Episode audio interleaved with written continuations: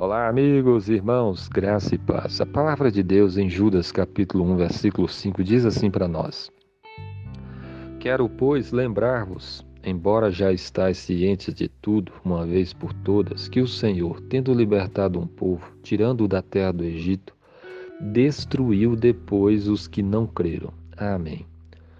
Esse versículo é uma advertência para nós.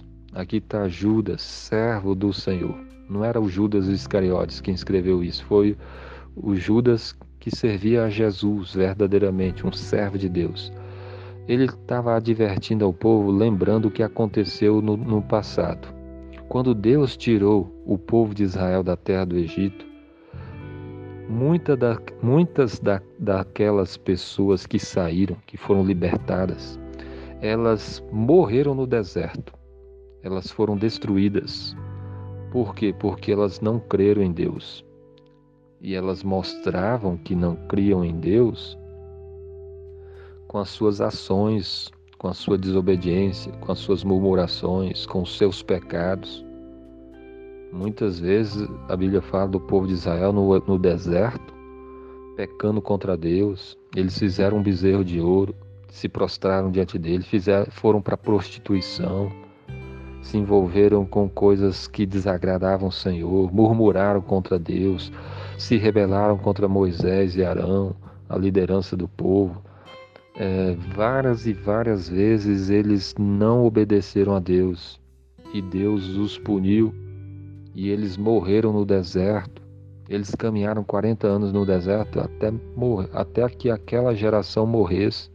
E aqui está Judas advertindo o povo: olha, eu quero lembrar vocês eu sei que vocês estão cientes de todas as coisas, que o Senhor, tendo libertado um povo, tirando da terra do Egito, destruiu depois os que não creram.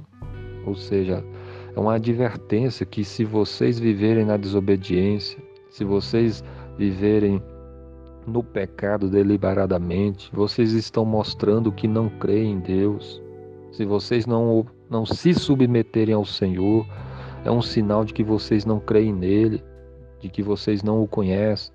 E assim como Deus destruiu aquele povo e eles não entraram na terra prometida, se vocês viverem no pecado, vai acontecer a mesma coisa com vocês e vocês não desfrutarão da salvação, da vida eterna.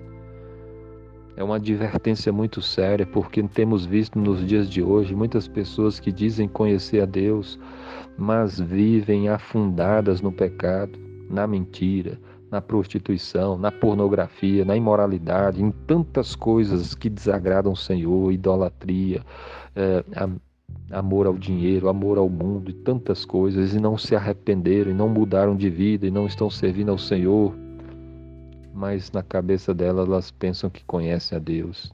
Isso é uma advertência muito séria. Jesus morreu para nos salvar.